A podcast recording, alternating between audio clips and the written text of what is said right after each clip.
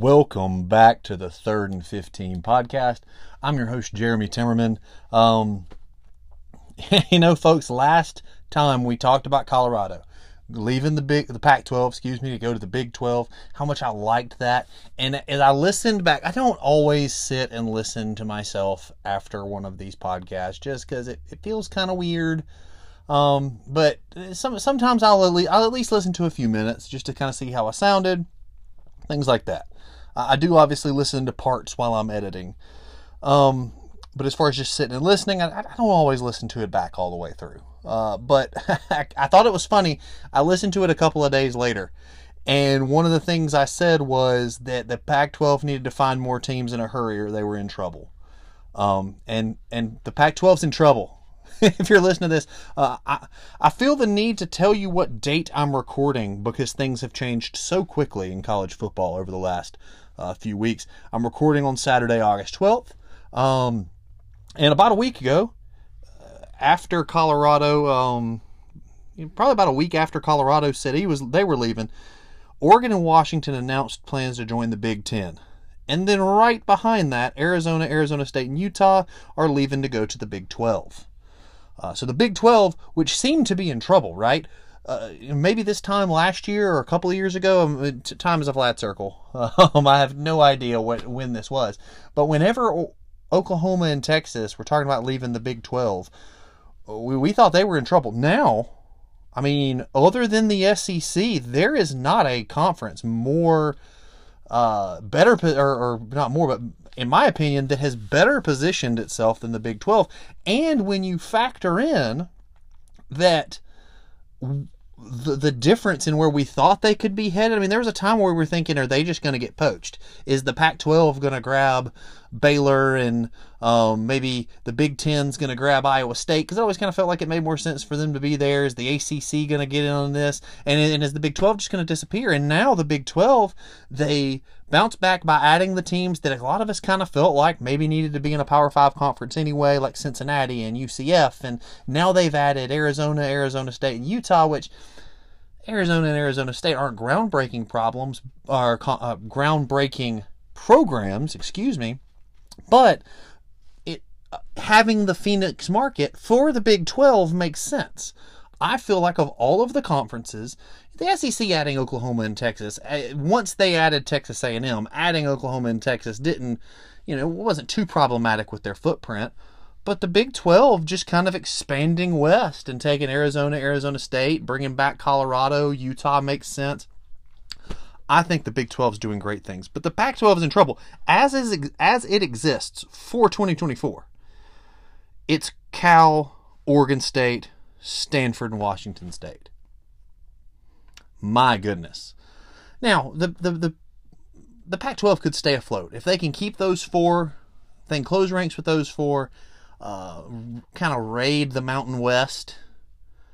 Um, they can they can stick around, and with the proposed format um, of having six automatic bids for conference champions, they'd still be fine. In fact, from a football competitive standpoint, uh, Oregon State and Cal and Stanford and, and Washington State are in the catbird seat because you got to have six conf- you know you got to have six conference champions the way it's written now, and you've got the ACC, the SEC, the Big Ten, the Big Twelve. That's only four. So the that version of the Pac-12 with those four teams joined by Boise and San Diego State and New Mexico or whoever is not a power conference by any stretch, but they would get a bid almost every year um, because uh, especially if you, if you're Cal and you can get USC on as a non-conference, and Stanford's going to have Notre Dame. If you can pull some of that kind of stuff, that that's a those champions are going to have a leg up on a champion like from the Sun Belt. So, but if those four don't close ranks and, and they're gone, the Pac-12 could be absolutely dead. Uh, we thought we were maybe seeing the, the the next to last nail in that coffin because there it, it was rumored that the ACC was going to go get Stanford and Cal. As an ACC guy, I absolutely hated that. I'm glad that Clemson, Florida, uh, rumor is that Clemson, Florida State, North Carolina, and NC State stepped up and voted no. They said, no, we're not, we don't want Cal and Stanford because what does that do? Yes, it's another market. But those markets are problematic for the ACC. Now you've got several of your teams. Uh, let's see, it's a let's say it's nine game schedule. I think you almost have to move to nine games. But even it really doesn't matter, eight or nine. You're gonna let's say you have four road games in conference. All right, uh, or uh, more appropriately, Cal and Stanford would have five home games, probably four or five home games, which means four or five teams are playing road games on the West Coast. One of the biggest problems for the Pac 12, and at least in recent years, has been their games are on so late by necessity. And I'm not saying they should have to play all their games at 3 o'clock in the afternoon so as to Easter, East Coasterners, East Coasters, whatever you want to say, so that we can watch their games. But the reality is, we're not going to watch their games as often when they're starting at 10:30 at night for us. That's just the reality. And and a lot of the population lives on the East Coast or in the Central. Those games are just late. Um and now now there's our home games. And I just don't know that the return on investment is there because I don't I, think what we know is that the West Coast doesn't watch college football. Really, no part of the country watches college football the way the South does. And I'm including like Texas and Oklahoma and those, those kind of states, the southern United States Nobody watches college football the way we do. And so I just don't know that picking up those, you know, that those markets, so to speak, I'm using air quotes, you can't see them. I don't know that it brings that much value to the table specifically for those teams like Clemson and Florida State and North Carolina and NC State. Now, Florida State, NC State, and North Carolina have to start pulling their weight in football. If they're going to vote like the big boys, I'm glad they did, but they got to start pulling their weight uh, there was talk last week or so that, that Florida State was openly talking about how they were could get out of the ACC and they've got to get more money. We're, we're going to talk about more money in a second, but uh, the ACC would have an easier time getting more money if Florida State hadn't spent most of the last mm, couple decades being irrelevant. Um, they've had a couple of years. You know, they won the national title in what was it, 2013. Um, they were very good in 2014, made it to the first playoffs. Some would say overrated. They were still undefeated in the regular season. Uh, that's they were a very good team. They were relevant. Other than that, they've spent most of the last couple decades being disappointing. Um, and that's part of the reason why the ACC can't get more money, is because other than Clemson, nobody else has been consistently good during this stretch. Uh, since the ACC kind of, uh, you know, I'm, I may be misremembering, but it kind of feels like the ACC kind of jump started the the realignment when they raided the Big East and took like half of that conference. Um, ever since then, the teams because if you remember the the ACC divisions were set up so that Florida State and Miami would be on opposite sides. They would play every year as a as as a crossover game. You know, that's ACC, like a lot of the conferences, has their permanent crossover. Clemson plays Georgia Tech, so on and so forth. Florida State and Miami, they were put on opposite sides on purpose. That's part of the reason I think that they went with this vague Atlantic and coastal concept because the really the way the conference is laid out, it would have made more sense to do north south. But if you do north south, Florida State and Miami are obviously going to be in the same division, and they didn't want that. They wanted them, the two big teams, and I think to a lesser degree they split up like Clemson and Virginia Tech. That's why Clemson is on Florida State's side, Virginia Tech is on Miami's. Um, but those two teams have never met in the ACC title game. Miami's been, and they got their tails kicked. Florida State's been, Florida State's been fine, but those two teams in the playoff era, especially, have not pulled their weight and those, and so it was laughable to me that Florida State would be like, well, we need more money. Well, pull your weight. If Florida State had been consistently good as Clemson is, the ACC would have an easier time getting TV dollars. But the fact remains that most of the ACC schedule every week is mediocre. It's whoever, for the last decade or so, it's whoever's Clemson's playing, some years whoever Florida State's playing. When the stars align and those two teams play, when Florida State's not a dumpster fire, that game matters. Other than that, it's a bunch of teams that are going to be 7 and 5 at the end of the year. I'm sorry, folks, it's hard to make money that way. But to circle back, kudos to those teams for standing up, those those universities for standing up and saying, no, we don't want to be a part of this. We don't. Stanford and Cal do nothing for us. It's playing Stanford and Cal means that we get to play another Duke, another Virginia, and hey, no knock on Virginia. They were in the ACC title game a couple years ago. Duke has been close to the ACC title game, but they're not national brands in football. Neither is Stanford right now. Neither is Cal basically ever. But you got to drive, you know, you got to fly clean across the country and play at 10 o'clock our time to, to actually, or uh, play in the middle of the afternoon. But like, you're never going to get a good matchup over there for the most part. It's just going to be flying across the country or God forbid, bussing across the country for some of these lesser programs. And that's who it's really. A, I'm really glad that the ACC is at least for now not doing that for those less for those non-revenue sports is is what I mean. You know, um, the volleyball programs should not have to be flying across the country to play conference games. Basketball, both of those programs, Cal and West or Cal and Virginia Tech should not be having to do a home and home in basketball every year. That's just it's illogical, uh, and I don't even know that. I don't even know that the added eyes and potential added revenue of being in those markets is even going to offset having to share the TV money with two more teams or two more universities. So I was really glad to see that the ACC didn't do that. Speaking of money, it has since come out that last fall or last winter, sometime in the last year or so, ESPN had an offer on the table. ESPN or Fox? Let's double check this. Um, I, I, I was 100% certain it was ESPN, and now I'm not so certain, so I'm going to look it up.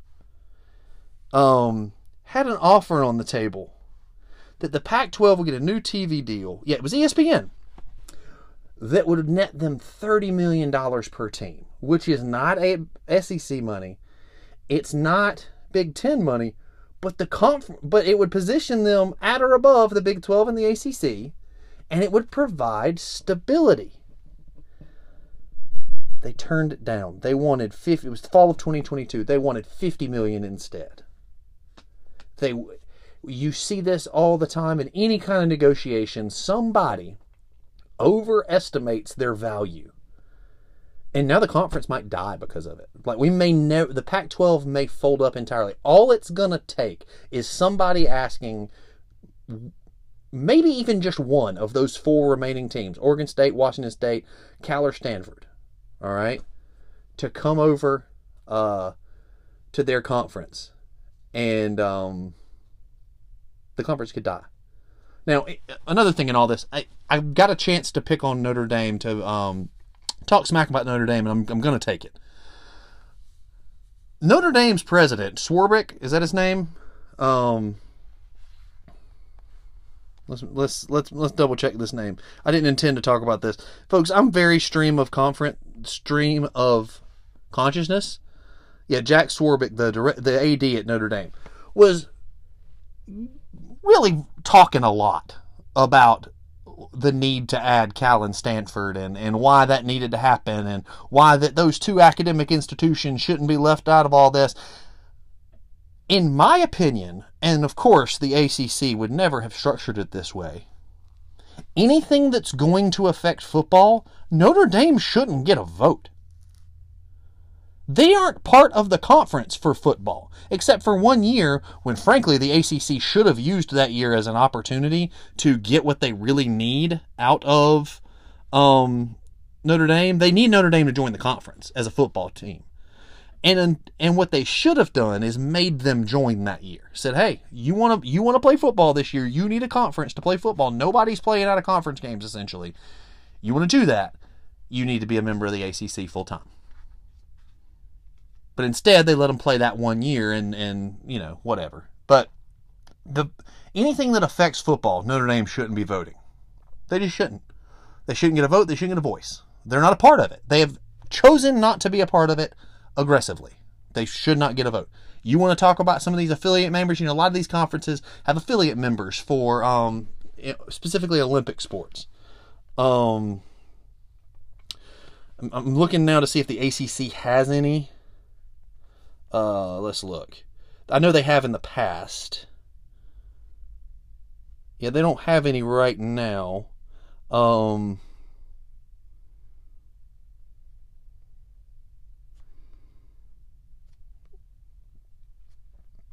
But other conferences have them. You know, they, they have these teams that only play lacrosse or only are participating in swimming and diving or something like that. If Notre Dame wants to, if they, if they want to have a vote on something like that, if they want to vote on the rules for um, swimming, if any of that stuff, sure. But if we're talking about anything related to football, Notre Dame shouldn't get a vote.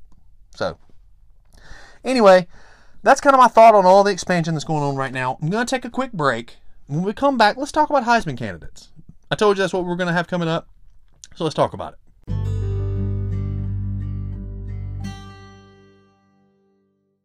Welcome back to the Third and 15 podcast. All right, we're going to talk Heisman candidates. And the first things first, to me, it's a quarterback award most years, right? Everybody else is fighting an uphill battle. But right out of the gate, I just want to say I feel like this year, more than any, it's going to be a quarterback award. And the reason why is we had three, really four, very good quarterback candidates that are all back. Led by the winner himself. And it's important that the winner's coming back, not because I think that Caleb Williams is necessarily going to win. And in fact, you could make a case that he has a up, more uphill battle than anybody else uh, to win it. Because he, in the minds of some voters, he's almost going to have to do better than he did last year, and that's going to be difficult. He completed 66.6% of his passes. Over 4,500 passing yards, 42 touchdowns, 5 interceptions. Because of some of the way later in the year went, I kind of feel like there were some particularly SEC fans and particularly Georgia fans that, right or wrong, felt like Stetson Bennett should have gotten more attention or somebody else from the conference should have gotten more attention, or Will Anderson should have got more, whatever. Um, folks, that is phenomenal. 42 touchdowns against five interceptions, and completing 60, um, basically two thirds of his passes, 66.6% of his passes. Also ran the ball for 382 yards and 10 more scores. Uh, so in total, 52 touchdowns. And that is part of why it's really hard for somebody else to win the award. There's lots of people that complain about the fact that it's quarterback award any running back or wide receiver wants to account for 50 touchdowns in a season, they will have a really good chance of winning the uh, of, winning the Heisman. But that that's not happening. Um, we're going to talk a little bit more about DeVonta Smith later, but DeVonta Smith won it in 2020. He had 23 touchdowns. Um, Caleb Williams 52 total touchdowns last year.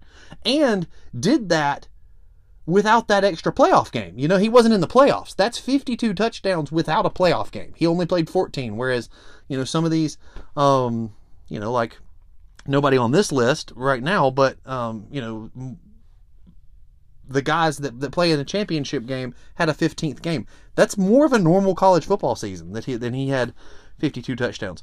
Then you've got Drake Maye. Um, I'm not super high on him, even though he's an ACC guy. Um, but he is 66.2% completion last year, over 4,300 yards, 38 touchdowns, seven interceptions. That's also very good, especially when you consider that two of those were against Clemson in the in the ACC championship game. So other than playing Clemson, he had five interceptions. So very good year. 698 rushing yards and seven new touchdowns. Doesn't get in the end zone quite as much as Caleb Williams, but he's more of an actual running threat. Caleb Williams, he will run, um, but but he's more of a he runs as a check down. Uh, Drake Maye, there, there's a little bit more of a design run for him. Michael Penix Jr., 65% of his passes, he's back at Washington, 400, uh, over 4,600 yards. Um, so he, he actually had more yards than Caleb Williams.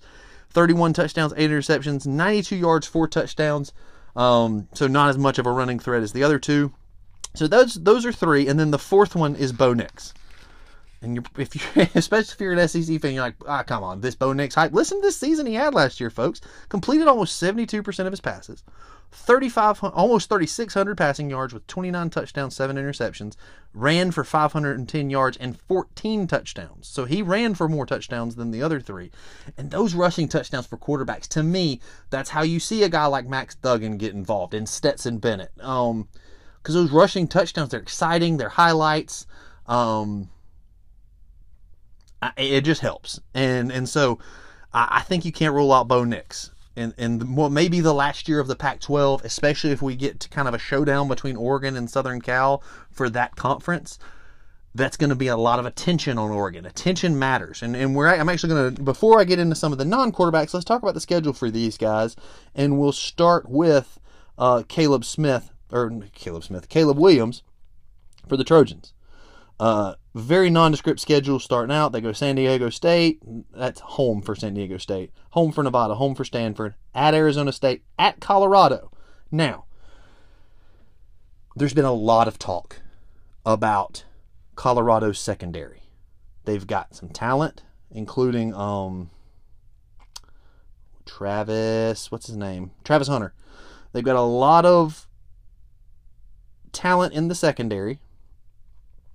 They've got one of the most famous defensive backs, if not the most famous defensive back of all time, as a head coach in Deion Sanders. They've got a rough start to their schedule. They've got TCU, Nebraska, Colorado State, Oregon before they play Southern Cal on the 30th.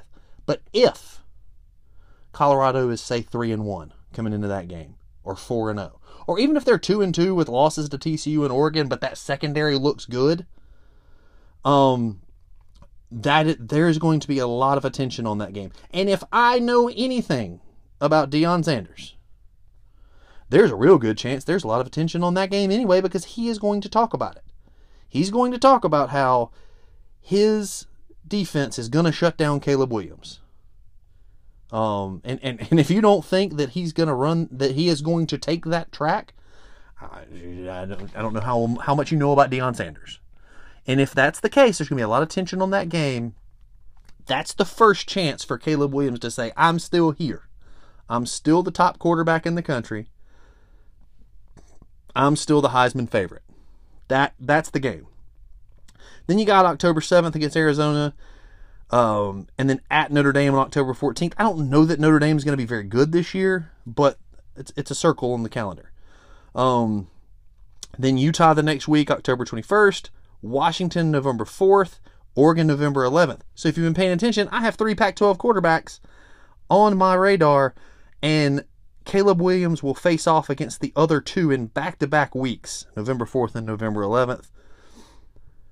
Those, what I assume will be very late games, if they're not at, you know, 3 o'clock in the afternoon, but I assume will be very late games, could decide the Heisman.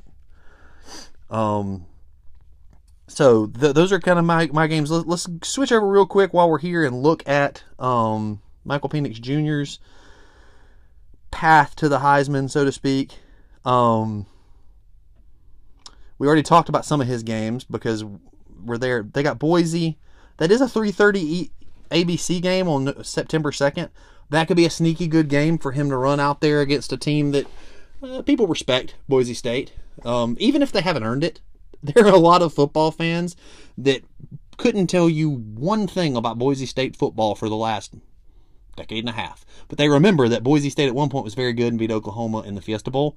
And they're going to get credit that maybe a better team in that conference won't get. Then Tulsa at Michigan State on September 16th. Depends on what Michigan State has. That could be a game that, that helps him out. Uh, Washington, Oregon on October 14th. Mark that one. That's a, another big showdown. Arizona State, Stanford, USC. They then they have Utah, then Oregon State, Washington State. So again, uh, we're still September 30th, pro- possibly before we really know anything about that Pac 12. Which of those three quarterbacks is the better one? You know, it, it could be a minute. Let's look, flip over to Oregon. We've already seen them show up on, on a couple of schedules, actually. Um, Oregon opens with Portland State, then Texas Tech. That's a 7 o'clock Fox game on September 9th. That could be a sneaky a good game for Bo Nix to put his put his stamp on this race. Um, he may have the earliest opportunity to kind of put his stamp on that race. L- let's let's just take a look and see what else is going on on September 9th. That is that is fascinating to me. Um, that that early we could have kind of a kind of a proving a proving ground game. Yeah. So Saturday, September 9th. Um I'm just not seeing a lot of huge games, folks. Uh, Miami, Texas A&M at 3:30, but that'll be off by the time Bo Nix kicks off. You get Alabama, Texas that night. You know that that is going to draw a lot of eyeballs. Um, but Oregon, Texas Tech, if Bo Nix is going off, maybe you switch over. So that's that's possible. That's that's got some legs for him. That that that week, that September 9th could be a game that uh that gives Bo Nix an early chance to prove himself. Then Colorado on September 23rd, similar to what we talked about with um Caleb Williams. In fact, Bo Nix could kind of ruin that game for Caleb Williams. It really. If he comes out on the 23rd and just absolutely carves them up, then uh, Caleb Williams doing it doesn't seem as impressive. Or the reverse is also true. If Colorado has something for Bo Nix and keeps him in check, and then Caleb Williams steps out there and just lights that secondary up, that's pointing Caleb Williams' favor. So Colorado is going to factor heavy in late September, I think, in the Heisman race. So let's move on to some non-quarterbacks. Those are the four quarterbacks again. Before you know, uh, if you're, I hope that if you're listening to this, you care enough about what I say that you're already thinking about quarterbacks that could do it. I, I know of a couple. You know, um, I, I, like to think that uh, Cade Klubnik at Clemson has a chance, and I think he does. I think if if Garrett Riley's offense gets clicking, I think that that Klubnik has a chance. I think there's there's several other quarterbacks. Um, Sam Hartman, I believe, is at Notre Dame now. Is that right? I or is that not right? Suddenly, I don't feel right anymore. Um, one of those quarterbacks that we think is very good transferred from a like an ACC school to a, a real ACC school to Notre Dame, and I, am struggling to remember which it was. Um, but anyway uh, yep, Sam Hartman. I was right. Um, he transferred to Notre Dame. There's a chance that he has that kind of season that we all thought he might have at, in, in his previous stop um, at Wake Forest, and that, that now he finally big, turns it around.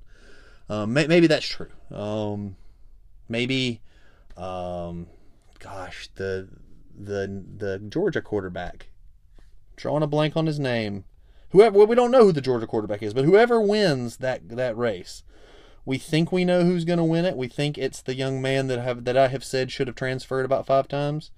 Um, Carson Beck. There you go. I know how to get it eventually.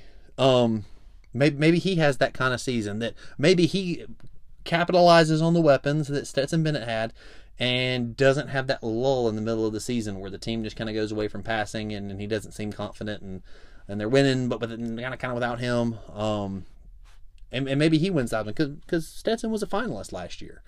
If it wouldn't take much improvement from Carson Beck to prove himself. Uh, but let's let's get to some non quarterbacks. Let's talk about running backs first. Talk about Quinshon Judkins. Uh, last year ran the ball 274 times for a little over 1,500 yards, 16 touchdowns, caught 15 passes for 132 yards and one touchdown. Going to have to be more of a factor in the passing game, I think, to win a Heisman. It's been a while since we saw a running back um, win one, and part of that is because it in the last, gosh, decade or so, we have seen you know, there was a time when you, you, you almost had multiple backs. You had the one who ran the ball, and then you one that could catch out of the backfield, um, and, and you really didn't have both. But now you've almost got to have the ability to do both to have a chance, and that's why we haven't seen one in a while. Um, the last running back, I think, was Derrick Henry, yeah, in 2015. And that was kind of the death throes of the um, the big true bell cow running backs having a chance. Because since then, we've just seen the offenses. You know, you've had, I mean, right behind that, you had Lamar Jackson, and then Baker Mayfield and Kyler Murray. Guys who could do what running backs do, but they could also complete 60 something percent of their passes and throw for 30 something touchdowns and do all these other things. So if you've got a quarterback that can basically do what the running back could do, but more, it's hard to to um hard for running backs to gain traction. And the flip side is also true. If you've got these running backs that maybe they don't run for 1600 yards, but they run for 1200 yards, but they also catch 45 passes and they've got a bunch of touchdowns in the passing game, it's just hard to look at a guy that that doesn't run the ball or that doesn't catch the ball much out of the backfield. But if Quinshon can, now that Zach Evans is gone, if he can step in into more of the passing game, um, and if Jackson Dart doesn't eat up a lot of the running yards, which he's capable of, Ole Miss, Quinshon could, could be an, an interesting candidate. And the reason for that is I think, you know, and, and I could be wrong, I think the SEC West is as wide open as it's ever been. Alabama's got questions at quarterback. Their, their two options at quarterback seem to be a guy who struggled last year when in limited action and a guy who lost the job at Notre Dame. That, those are their options. Uh, so I, I, don't know that Alabama now they could still come out and go 12 and 0 in that division and go to the SEC championship game. They could still be 11 and 1. They could still be 10 2. Or this could be the year that I've said it multiple times. There were about five losses on the table for them last year that they escaped. Uh, several of them. This could be the year that they finally go 8 and 4. And and LSU I don't think is as good as everybody thinks they are. Could be wrong there. So it's open that if Ole Miss, Quinshon Judkins at Alabama on September 23rd is their first big game. They have Mercer, they have Tulane, they they host Georgia Tech. Georgia Tech is a nice tune-up for Alabama. I think Georgia Tech is going to be a little better this year. Um, and then they've got LSU. If Quinshon Judkins can be the man in wins over Alabama and LSU, or even be the man in close losses to one of those, there, there's your chance for a running back. But he's got to be a bigger part of the passing game. Only 15 catches, you know, basically a catch a game for basically 10 yards a game and one touchdown is just not going to do it. Will Shipley for Clemson, uh, 210 uh, carries for almost 1,200 yards and 15 touchdowns. Also caught 38 passes for 242 yards and no touchdowns. That's weird that he had no passing touch, uh, receiving touchdowns last year. Um, but there were stretches of last year where Will Shipley just put the offense on his back. I hope that's not the case out of necessity in this season. I hope with Garrett Riley, the new um, new offensive coordinator, with Cade Klubnik, with some of the changes they made, I hope Will Shipley is doesn't you know it, it's not just give the ball to Shipley on third and five and just hope he can get there. I hope it's less of that and more using him as a weapon. Uh, Garrett Riley has never had the pedigree of talent that he's got at Clemson. He has made the talent at at TCU, he hasn't had the pedigree of talent, the incoming pedigree that he's of talent that he's going to have at Clemson. I don't know how he's going to use it. He did not use running backs in the passing game as much in the past, but he also didn't have a guy with the kind of pedigree that Will Shipley has. He made Kendre Miller have that kind of, uh, you know, Kendre's playing the Saints, I think second, third round pick. But I I don't. I, am I'm still interested to see if he if he's going to use Will Shipley as a weapon and he's going to develop Cade Klubnik to be more of a threat in the passing game and and have a more dynamic, versatile offense. That could mean Shipley that the, team is better, but Shipley has less of a chance to be great. We'll see. Or it could be that he finds all kinds of new ways for Will Shipley to get involved and he's more open because other things are working. And all of a sudden, Will Shipley's a 1,300 yard running back with 18 touchdowns. He's got 500 receiving yards and 10 more touchdowns, and suddenly he's a Heisman candidate. Um, that may just be me hoping. The last one, and my friend Jamie Cheek, if you're a Georgia fan, if you're an SEC fan, if you're a college football fan, but specifically Georgia and the SEC, listen to a view from the couch. Uh, he messaged me after my last episode and said, What about Marvin Harrison Jr.? Um, Marvin Harrison Jr., 77 catches, uh, a little over 1,200, well, about 12, 1,263 rushing yards, let's just say it, and 14, or receiving yards, and 14 touchdowns. Um, Ohio State could take a step back this year because, they, you know, they're new quarterback, new, a lot of new pieces. Still has Emeka Egbuka across from him my thing with Marvin Harrison, I said it at the beginning, because Caleb Williams won it last year, he's going to have to do better than himself. But because he's there, if he is healthy, somebody's going to have to do more than him, right? And that's going to be tough for a receiver to do. If he's healthy and he just matches his numbers, how can you give it to a receiver if you've got a quarterback that accounts for 5,000 yards, 52 touchdowns, and only turns the ball over six or seven times in a season? it's going to be hard. It it's easier for a quarterback to match that, especially if somebody like Michael Penix Jr. does maybe a little bit, you know, not quite as good statistically, but his team has a better year and wins the conference. Uh, same thing for Bo Nix. If, if he has a, you know, maybe he doesn't have quite the, the statistics that Caleb Williams does, but Caleb Williams ends up losing two games and Bo Nix leads Oregon to, it has, has Oregon about to play in the playoffs. Maybe Bo Nix wins it It's Going to be really hard for a receiver to beat that. Additionally, Marvin Harrison wasn't even the best receiver in the country last year in terms of stats. That matters because the last non quarterback to win it was DeVonta Smith in 2020. It was a weird year. Um, I firmly believe that if uh, Trevor Lawrence isn't sick, and remember Trevor Lawrence got COVID and missed Notre Dame and Boston College, and DJ Uiagalelei, who we know wasn't actually that good, maybe he'll do better at Oregon State, but wasn't actually that good, lit them up. Lit up Notre Dame, lit up Boston College. If if you take DJ's numbers and put them on Trevor Lawrence, Trevor Lawrence wins that Heisman. So, but on top of that, DeVonta Smith had 700 more receiving yards than anybody else in the country. So in a year where it was weird and you know Trevor Lawrence is probably the best player in the country, but he missed two games, and, and you've got uh, Justin Fields up there. You got you got all these guys, but Justin Fields only played five games in the regular season or whatever it was. Just a weird year. DeVonta Smith was clearly the best player at his position by a long shot. Played every game, had 700 more receiving yards than anybody else in the country. Had 23 receiving touchdowns, which is a lot. Marvin Harrison Jr. had 14 last year. Um, I think for a receiver in particular, Marvin Harrison is going to have to be clearly the best receiver in the country statistically, and um, and overall to even have a chance. So I think it's just going to be tough. It's going to be so hard. I mean, again, he had a third of the touchdowns that Caleb Williams did last year. so it's going to be hard. Uh, if anybody can, it's Marvin Harrison. He's a phen- I think he's the best receiver in the country, and and there will be a line of NFL teams a mile long itching to have him on their team the next year. I just think the this year with the slate of quarterbacks we have coming back, it's going to be very hard for somebody who's not a quarterback to win it. I looked through defensive players because there are going to be a lot of a lot of you out there going, "Oh, it's time for a defense player to, to win it." You can make that case. I didn't see a guy.